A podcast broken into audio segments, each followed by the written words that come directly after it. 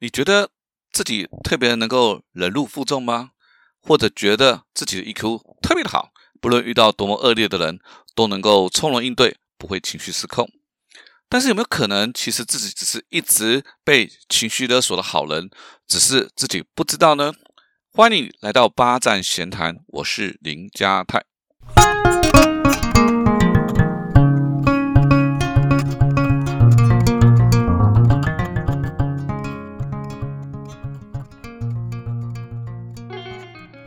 今天要聊的话题是情绪勒索，一个无所不在，让有些人痛苦崩溃或者无力改变的情况。光是一句“我是为你好”，不知道让多少亲子关系陷入冷战，甚至决裂，变成一辈子等待疗愈的伤痛。呃，慧文的家住在苗栗某个乡镇，那慧文是大姐，后面是妹妹跟弟弟。那父母非非常传统那种重男轻女的观念。啊，那高中毕业之前呢，父亲车祸去世了，所以慧文呢只好放弃读大学的机会，一个人呢北上工作，要养活弟弟跟妹妹。那因为学历只有高中毕业，所以能够找到的工作也是非常的有限，收入也是微薄。还好靠着自己努力，后来也有拿到大专的文凭。啊，虽然薪水有增加，啊，但是呢要寄回家里面的钱也是越来越多。好，这个慧文省吃俭用。连男朋友都不敢交。那妹妹毕业之后呢？因为受不了母亲的重男轻女，所以跟妈妈大吵一架之后就离家出走。好，连慧文都不知道到底她人在什么地方。而从小宠爱，如同许多家新闻里面的弟弟，最后就变成一个彻彻底底没有用的人。好，考考上了高中，就要求要买机车。啊，上了专科没多久，就把女朋友的肚子搞大了。草草结婚，两个人都窝在家里面游手好闲。生活支出呢，也几乎都是慧文咬牙提供的。还好慧文很努力，主管呢也为他争取了升官加薪。那原本以为啊，呃自己终于要熬过来了，没想到哈，连续啊血尿了半个月，去医院检查才知道自己肾脏长的东西，啊，不只要开刀治疗，还要长期的休息。那一天呢，慧文觉得上天对他实在是很不公平。晚上，妈妈打电话来，跟他表示弟弟要买轿车，要求慧文帮忙。慧文才表示最近自己会先暂停上班。妈妈马上劈头就骂慧文怎么这么的自私，都只讲到自己要休息，而且很不孝，很少回家看他。还好有弟弟陪在他身边。虽然这样的话慧文不是第一次听到，但那一刻他挂了电话，放声大哭，哭到撕心。裂肺，久久不能自己。大多数的家庭都一样，最有责任感的人付出最多，久了，其他人都觉得理所当然。难免有人说谁最笨，付出的人最笨。后文的故事让人感到无奈也无助，却无时无刻在许多家庭不断的上演。吃亏只能憋着，明明不爽，还要强颜欢笑。心不怕累，但是怕委屈。但谁会情绪勒索你？绝大多数都是我们身边亲近的人，父母、伴侣、兄弟姐妹、主管、同事。以下情绪勒索的金句，一定很多会勾起你的回忆，甚至是情绪。好，父母会对孩子说：“我是为你好。”诶，每一种关系呢，都可能跟你说到：“我对你那么好，只是一件小事。”或者是我对你那么好，你怎么可以啊？或者呢，呃，你决定要做某件事情，他就跟你讲，如果你走出这个大门，我们就怎样怎样怎样怎样。或者明明这件事情呢，你做不到，你感到为难，对方偏偏跟你说，哎呦，只是一个小事，你怎么就这样推三阻四的啦？或者呢，他就给你安个扣帽子，哦，哎，你怎么可以那么自私、不合群、不懂得感恩、不孝顺啊？那比较呢，城府比较高的啊，他会这样跟你说：“哎，我太失败了，好，呃，让你自责内疚，或者跟你讲说没关系啦，我就是烂啦，没有人关心我啦，好啊，企图呢，激起对方的同情心。还有一句我们常听到一句话啊，你有没有为我想过？通常呢，会讲这句话的人，大概也没有帮你想过吧？那这些情绪勒索的语言呢，或行为啊。无外乎就是要求你啦，啊，给你压力、威胁，甚至冷暴力，啊，像是无视你的存在，好，对你很冷漠、轻视、疏远你。那目的就是让被勒索的人感到愧疚啊、罪恶感、自责、恐惧、挫败，而后屈服于他啊。而那些被勒索的人满足了被勒索者的目的之后呢，往往呢又陷入了讨厌自己、自己那么软弱，好，那又不知道如何改变那种无力感跟焦虑，啊，甚至憎恨自己，然后不断的质问自己，为什么对方要这样对自己？自己到错到底做错了什么？好，进而让自己的精神陷入那种极大的痛苦当中。志成是台南某国立大学的毕业啊，这种研究所毕业啊，不论这个外貌或学校的成绩，呃，都非常的优异。后来考上了某一家银行的储备干部啊，那实习的第一站就是在客服中心接电话。就第一天呢，就接到一个极不讲理的客户，把他骂了好久好久。那志成呢，红了眼睛，想说长了那么大，也会被他这样子羞辱，就没有想到呢，客服主管只是淡淡的说。学历高哦，抗压性那么低，有什么用？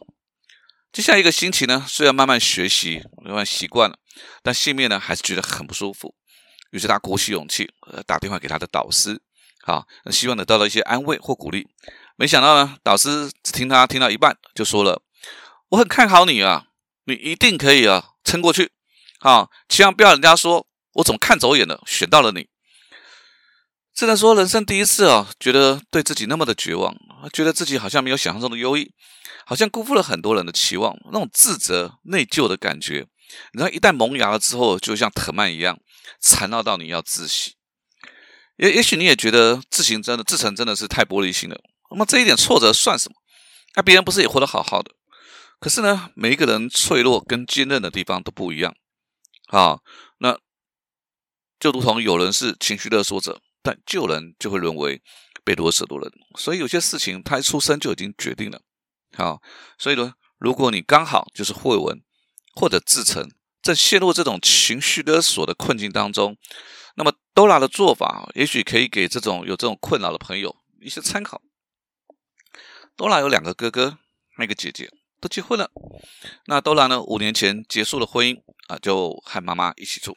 当时二哥一家也跟妈妈住在一起。三年前呢，妈妈决定卖掉大房子，好，大部分的资金呢，帮二哥买了新的房子。那剩下的房子呢，剩下的钱呢，就买一间小房子，和多拉一起住。那没有多久，妈妈就出现失智的症状，而且越来越严重。多拉照顾妈妈也很吃力。那一来在航空公司担任主管，工作也很忙碌；二来妈妈曾经走失了两次，但换来的都是哥哥和姐姐的责备。那去年呢？公司为了年轻化，所以特别推出了这个优退的专案。多拉动心了，但也很犹豫。那偶然看到一句话，触动到他。这句话是：所谓的成长，是不断打破别人对自己的设定。那在一次一次的碰撞当中受伤，也不断的形成更好的自己。母亲母亲两次走失，他知道自己没有能力继续照顾下去了，所以他告诉兄兄哥哥和姐姐。他的计划就是让母亲去做安养中心。那退休自己退休之后呢，想去美国找同学住个半年。可想而知，哥哥和姐姐的反应都非常的激烈。第一个罪名就是不孝，好大骂多拉不孝，怎么可以把妈妈送到安养院？但骂归骂哈，没有一个人说没关系，那我来照顾妈妈好了。